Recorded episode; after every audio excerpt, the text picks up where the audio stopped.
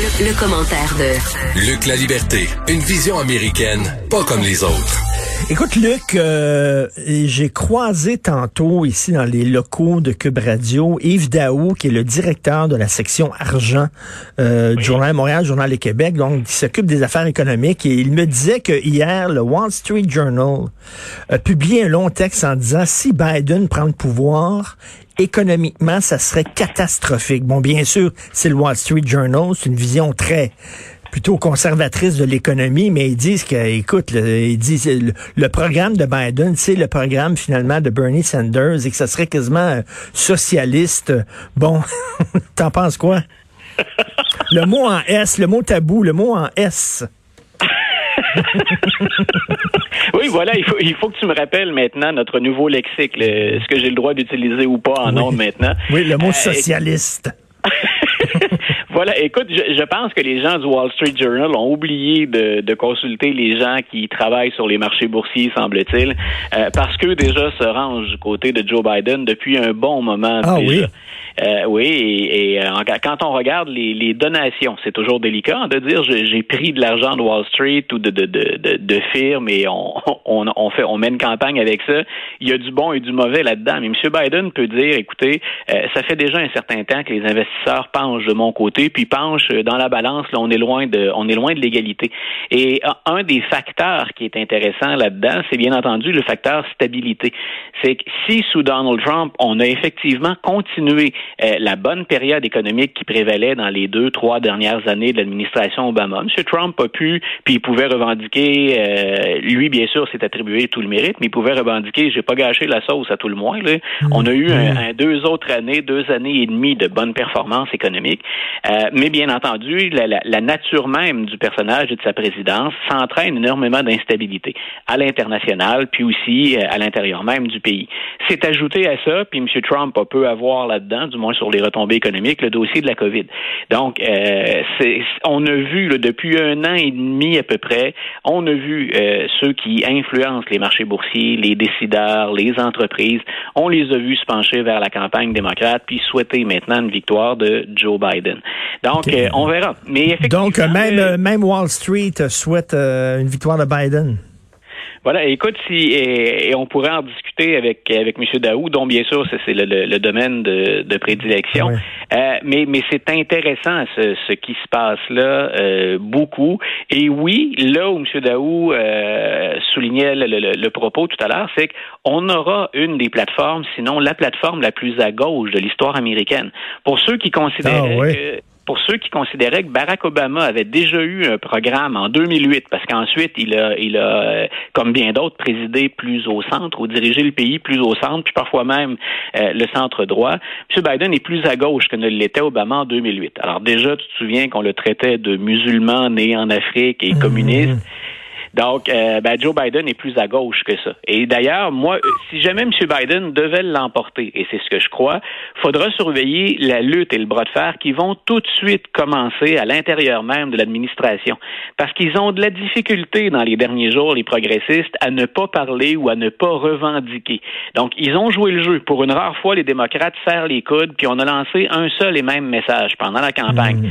C'est déjà beaucoup. On n'a pas eu droit à ça en 2016. Madame Clinton aurait, Madame Clinton doit se pincer pour dire mais pourquoi ils n'ont pas fait ça pour moi en 2016 euh, Alors Joe Biden a ça, puis ça vient avec un peu son côté rassembleur aussi, mais il a déjà mis de l'eau dans son vin. Il a déjà mis des choses sur la table qui viennent carrément de l'aile la plus progressiste de son parti. Mais là, ça veut dire donc des dépenses, des dépenses et encore des, dépenses si euh, il devient président.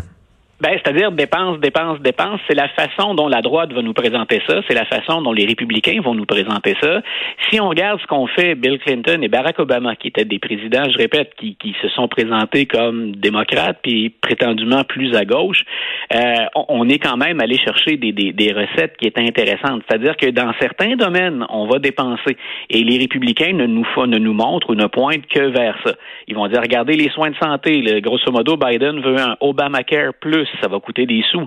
Ce qu'on dit pas, bien entendu, c'est qu'il y a des entrées d'argent ailleurs et que ces entrées-là, si le plan fonctionne, puis sous M. Clinton, ça a fonctionné. S'il y a un mérite qu'on reconnaît à Bill Clinton, c'est d'avoir laissé aux États-Unis une économie qui était prospère, alors qu'il l'a prise dans le caniveau, cette économie-là. Donc, ben, les, les, entrées d'argent ou la nouvelle façon de taxer, là où on va taxer, euh, ça permet souvent de, de compenser. Il y a un équilibre qui est meilleur que ce qu'on voit, par exemple, actuellement sous Donald Trump. Euh, les républicains ferment les yeux depuis deux ans là, complètement sur quelque chose qui m'a beaucoup étonné, euh, c'est que le déficit atteint des niveaux records. Euh, et là, ça ne semble plus compter le déficit. Ted Cruz, le sénateur du Texas, est revenu avec ça en début de semaine. C'est le premier républicain que j'entends revenir avec l'idée que ben faudrait peut-être gérer le déficit. Hein? Ben oui, il est énorme le déficit là. Ben voilà, et ça, c'est ce qu'on c'est ce qu'on n'a pas ressorti ou c'est ce que les républicains, bien entendu, n'ont hmm. pas intérêt à pointer quand ils regardent la, présidence Trump. Donc oui, euh, les, les républicains vont faire campagne avec ça. Vous allez avoir un socialiste, puis attendez, c'est pas fini, ils attendent dans l'ombre les autres socialistes.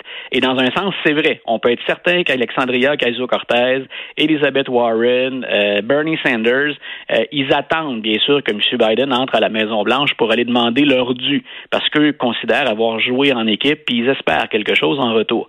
En même temps, il faut voir comment le plan s'applique pour nuancer un peu ces attaques-là. Hmm. Et, Luc, bon, la question à 100 000 dollars, la question qui nous obsède un peu, c'est que s'il perd, il va réagir comment, Donald Trump? Et pas seulement lui, mais les milices qui l'appuient, puis tout ça, les, les, les coucous dans la rue, là, on, on, ben peut s'attendre à quoi?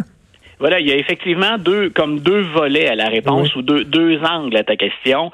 Euh, dans un premier temps, peu importe qui gagne ou qui perd, il va y avoir des gens insatisfaits. Puis considérant les tensions nombreuses qu'il y a aux États-Unis, euh, regarde cette semaine, on parlait encore des, des, attaques dirigées contre la gouverneure du Michigan. On, a quand même parlé d'un plan élaboré pour kidnapper la gouverneure de l'État puis l'abandonner dans le milieu du lac Michigan. C'est incroyable, incroyable pour qu'elle crève de faim sur un bateau. C'est débile c'est hallucinant. Mais on a vu aussi de l'autre côté qu'il y a des gens à gauche qui maintenant n'ont pas hésité à faire du saccage, à piller, à détruire. Il va y avoir des gens qui vont être déçus. Quel va être la, quel va être le nombre, quelle va être la quantité? Est-ce qu'il faut vraiment craindre des débordements? En tout cas, gardons ça à l'esprit. C'est pas impossible qu'il y ait des réactions vigoureuses, surtout si le résultat de l'élection est pas net, si c'est pas franc, puis que ça donne prise à tout ce qu'on a pu euh, faire d'allégations sur de possibles fraudes. De l'autre côté, bien entendu, ben, il y a M. Biden, euh, M. Trump lui-même. M. Trump perd, il fait quoi le lendemain? Mm. Quel message passe-t-il à ses avocats, au Parti républicain? Quel message passe-t-il à ses partisans? Puis il faudra pas oublier, c'est un peu ce que j'écrivais dans, dans le journal ce matin, il faudrait pas oublier que M. Trump, il, demeure président. Les États-Unis, ils ont cette particularité-là. Il y a une longue période de transition pendant laquelle, quand on change de président, il y a deux présidents en même temps. Il y a le président élu, puis celui qui, qui a le pouvoir dans les faits. Et M. Trump demeure président jusqu'au 20 janvier, et puis M. Biden, en supposant qu'il gagne, ne devient président qu'à midi pile. Donc, hmm. avant ça, M. Trump a encore les coups des franges dans plein de domaines. Donc, hmm. euh, il, peut, euh, moi j'évoquais ce matin la possibilité, par exemple, de pardon présidentiel. Euh, il demeure le commander in chief. Donc, c'est lui qui dirige l'armée jusque-là. on ne va pas jusqu'à penser à déclarer une guerre, mais il y a toutes sortes d'autres possibilités et scénarios avant de faire une guerre. on peut y aller d'attaques ciblées. Hein. Rappelle-toi, avant qu'on, avant que ça, ça, ça dérape autour de la pandémie euh, de quoi on parlait en début d'année, ça semble déjà une éternité, on parlait de M. Trump qui frappe en Iran euh, sans motif valable, ou en tout cas de façon plus ou moins honnête au plan international pour aller exécuter un général iranien. Euh, donc, ce, genre d'action-là demeure possible. Et c'est sûr que si la, victoire démocrate, elle, est mince, par une mince marge, c'est certain qu'il va, il va le contester, là.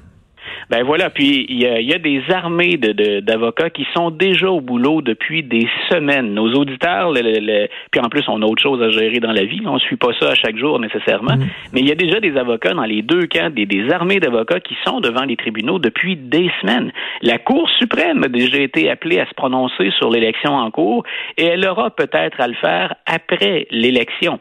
On se demande encore, là, on est à quatre jours de l'élection, on se demande encore quels votes vont être comptés, jusqu'à jusqu'à quand on se laisse euh, pour les compter, euh, qui va les rejeter? Ah, donc, il y, a toutes sortes de remises en question.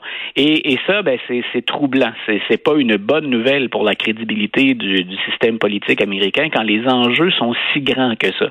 Et la particularité, l'autre, j'en ajoute une autre, c'est que c'est pas impossible cette année. Ça fait partie des scénarios parfois un peu tirés par les cheveux, mais que euh, M. Trump, en début de soirée, soit en avance dans beaucoup d'États et que passé minuit, ben on voit euh, les votes démocrates entrer parce qu'on pense que les démocrates ont voté beaucoup, beaucoup euh, par anticipation ou par la poste. Alors, c'est possible qu'on voit la carte changer de couleur au fur passer du rouge au bleu au fur et à mesure qu'on avance. Euh, mais il va falloir s'assurer que les plus de 60 millions de votes qui ont été acheminés jusqu'à maintenant soient comptés. Et une des stratégies qu'adoptent les républicains, et M. Trump ne s'en cache même pas, c'est qu'ils vont remettre en question les votes qui vont être comptabilisés après le 3, donc ben, le lendemain. Donc, et pourtant, les règles sont, sont assez claires. Ben, euh, les votes déposés doivent être comptés. Mais écoute, même le juge Kavanaugh, qui, est un des juges qui a été nommé par, euh, par Donald Trump à la Cour suprême, a dit, euh, il n'a pas dit on ne comptera pas les votes. Mais il a dit quelque chose de troublant quand même pour un juge de la Cour suprême. Il a dit il va falloir à un moment donné que ce vote-là prenne fin. Hein, on ne pourra pas comptabiliser trop longtemps parce que ça va décrédibiliser le système. Et là, tu dis, attends un peu. Si on a voté, si on a déposé nos bulletins de vote, ils sont remis dans les formes, dans les bonnes enveloppes, à la bonne date. Euh, si ça prend cinq jours, on va les compter pendant les cinq ben, jours. Ben oui, et on se souvient lorsque Al Gore, c'est lui qui représentait les démocrates et qu'il euh, à un moment donné, il y a eu un recomptage en Floride, là, et ça a pris des jours et des jours.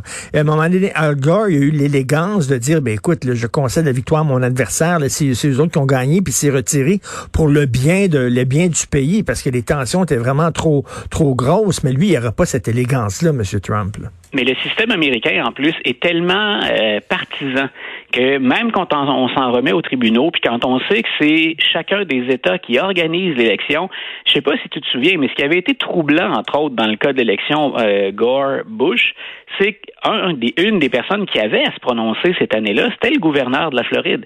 Et le gouverneur de la Floride était le frère de George W. Bush. C'est Jeb Bush qui était là.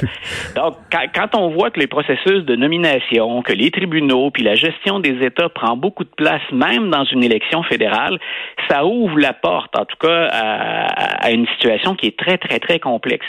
On ne sait pas comment ça va se dérouler mardi, j'ai pas de boule de cristal, mais ça se peut que cette journée-là fasse que ce qui est arrivé en 2000, ce soit de la petite bière, que finalement, euh, ce, ce, ce, soit des pécadilles comparativement à ce qui pourrait se transporter devant les tribunaux ou encore dans des législatures d'État, parce que Donald Trump pourrait même demeurer président, même s'il perdait, après avoir utilisé des recours soit dans les tribunaux, soit dans les législatures d'État. Donc, on en est rendu là ah. dans, les scénarios évoque. Donc, je ne peux pas dire à nos auditeurs ça va se produire. Ce que je peux leur dire, c'est penser que c'est possible et que jamais on ne parle de ça habituellement.